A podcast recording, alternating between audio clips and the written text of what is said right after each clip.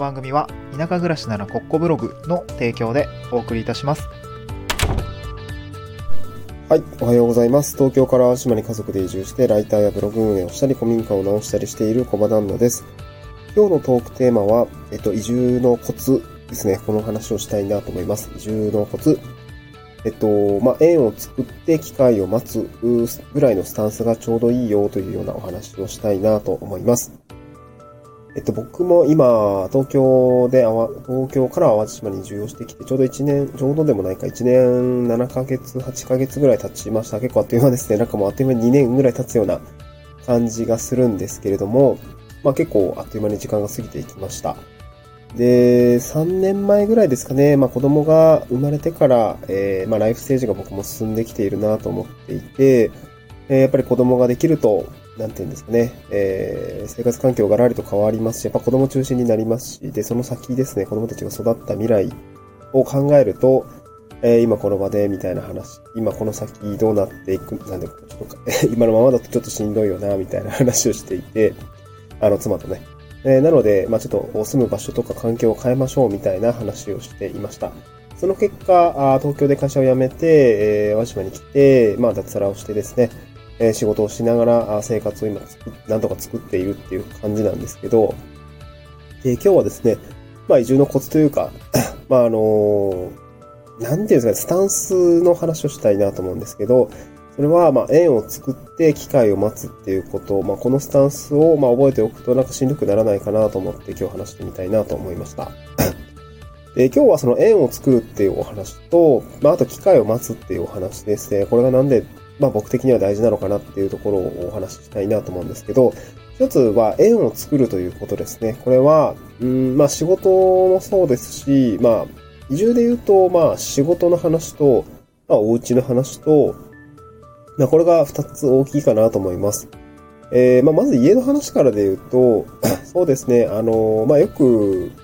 まあよくあるのは古民家とかを、見つけてとか、あの、まあ、古民家じゃなくてもいいんだけど、まあ、住みたいエリアに住めるお家あの、まあ、それは賃貸にせよ、えー、まあ、購入するにせよ、まあ、いい土地だったり、家があったら、まあ、そこに住みたいなって思うことは自然だと思います。で、これはやっぱり、運だ、運っていうかまあ、なんていうんですかね、うん、タイミングもすごくあるかなと思います。タイミングもあるんですけど、そのタイミングに乗るためには、やっぱりちょっとご縁を作っておく方が、そのた、あの、確率的には上がると思っていて、それは何かっていうと、あの、市場に出ない物件をかすめ取るっていうところは、やっぱり結構大事なのかなと思っていて、いや、どうすんねんって話なんですけど、あの、基本的には市場に出る、例えば空き家文句だったりとか、まあ一般的な不動産情報の、に掲載される物件から基本的には選ぶっていうことが、普通だと思うんですけど、まあ、これもやっぱりその人気の地域だったり、まあ、淡島結構人気みたいなんですけど、だったりするとやっぱ物件でめちゃくちゃ入れ替わりが激しいです。私の知り合いが空き家バンクの運営もやられてるんですけど、やっぱ最近の空き家バンクの入れ替わりの速さっていうのはすごいなと思いました。ちょっとね、空き家バンクの情報について、ちょっとこうしたらいいんじゃないですかとかね、その、最初の自治体の 職員の方から 相談を受けたりとかしたんですけど、えー、いざね、あのー、まあ、ちょっといろいろ提案をしたんですけど、ちょっとその入れ、その担当の方の移動もありつつ、で、実際今どうかって言ったら、いやもうなんか入れ替わり激しすぎても、あいもうなんかすぐなくなってくんで 別に大丈夫ですみたいな感じになっていて、やっぱそんだけあの、入れ替わり、立ち替わり、あのー、まあ、掲載したらすぐと出ていくみたいな感じみたいだったので、やっぱり非常に需要は高まっているんだろうなと思いました。やっぱりそういう市場に出ているものって、うーん、まあ、出ているものから選んでる人が大半なので、すぐなくなるし、まあ質がいいかっていうと、まあそうでもないかもしれないですよね。その、あの、これ家がどんどんどんどんな、なんていうね、売りに出されたりとか、誰かの手に渡っていくときに、市場に出る前に、あの、なんていうんですかね、いい、いい状態だったりとか、まあ、そのなかなか表に出てこないような掘り出し物物件っていうものってやっぱ結構たくさんあって、で、それは結局その知り合いその、売り主さんだったりとか、近所の方だったりとか、なんかいい人いたら貸したいな、みたいな、いい人がいたら売りたいなと思ってる人の、そのいい人が現れてその人に渡っていくっていうことが結構やっぱ多くて、で、そういうかすめ取ってる人やっぱりいるので、そういう方が多分ですね、競争もしなくてもいいし、えー、っと、まあ、市場に出てくるものよりもやっぱ質も立地も良かったりもするんですよね。うん。で、こういったものをかすめ取るにはやっぱどうすればいいのかっていうと、やっぱ人づてにいいお話をいただくっていうことをしないといけなくて、そこがやっぱりご縁を作っておくっていうこと。あの、まあ、現地に例えば足しげく通ったりとか、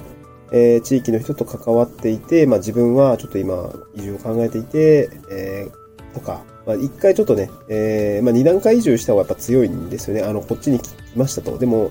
あの、まあ、いろいろその、一回、あの、普通にね、どっか違い地でもいいと思うんですけど、あの、賃貸とかに住んで、で、あの、一回その地域の中に入ってしまって人間関係作って、そこからですね、じわじわと、あの、まあちょっといい、こういう場所に、例えば海沿いに住みたくて、えー、海沿いにあるね、物件とか探してるんですとか、まあ畑がしたくて、畑付きの、あの、物件が探してるんですっていうことをずっとまあ表明をしていれ、いるとですね、やっぱ地域の方も、あの、最近来てくれた誰々さん、あの畑したいって言っていたよね、とか、えー、畑付きの物件があったらいいよね、みたいなことを言って、えー、いらっしゃなんか言っていたよねって話がやっぱりすげえ広がるんですよね。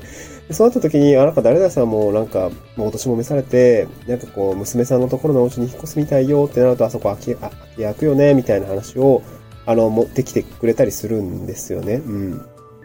で、なったそうなると、やっぱ市場に出る前にかすめることが、かすめ取ることができるので、そういうような人のご縁みたいな、あまあ、住宅に関するご縁だって、まあ、仕事もそうですよね。えー、こう、こう、いうことができるんですよね、みたいな、本当はもっとできるんですけど、みたいな、あ、じゃあこういうことできる、みたいな、こう、なんか やっぱ仕事の、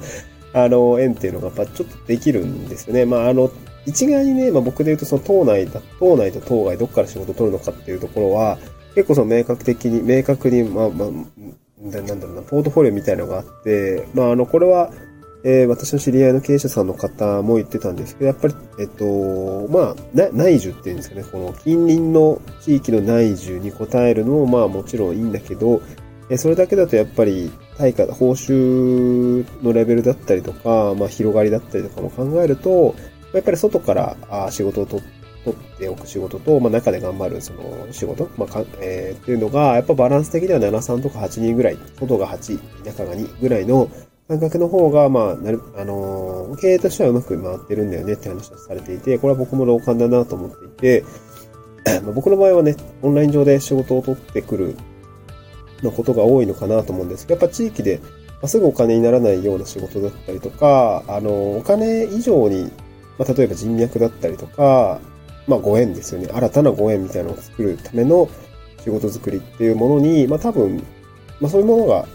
強いと思うんで、やっぱりそればっかりやっててもね、えー、お金にならなくなったら自分の年の活動が継続できないので、やっぱ8、2ぐらいで、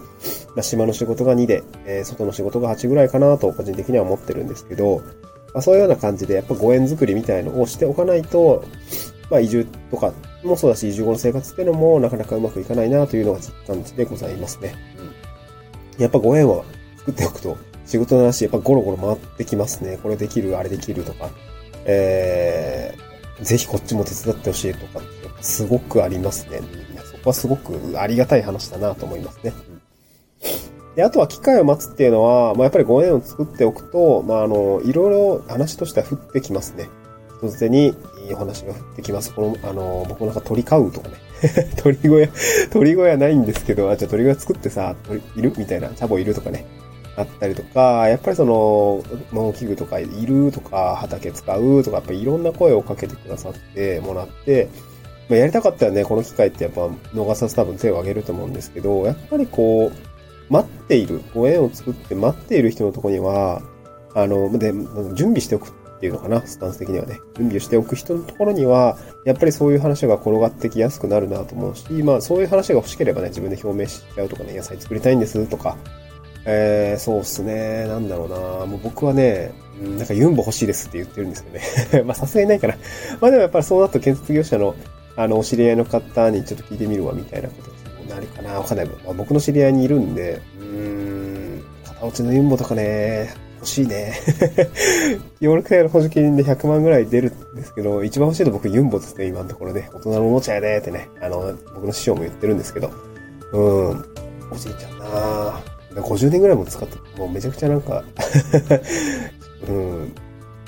ユンボいいよって言ってたんでね、やっぱすごく憧れますね。免許取ったしね。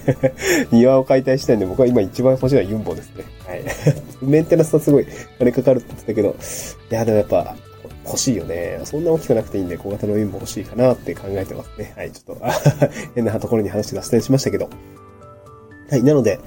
まあ、移住して地域で、まあ、しっくりね、生計を立てていったりとか、まあ、まあ、快適に、え心地よく過ごしていくっていうことを考えるのであれば、やっぱりこの縁、縁を作るっていうことと、あ、なんか、いましたね。あ、ごめんなさい。なんか途中で荷物が届いたみたいで、はい。あの、娘のクリスマスプレゼントが届いたみたいで サンタ業務もやってるわけですけれども、はい。そんな感じでですね、今日はおしまいにしたいなと思います。えー、っと、そうですね。特に宣伝することもないんで、はい。また今日一日頑張っていきましょう。また次回の収録でお会いしましょう。バイバイ。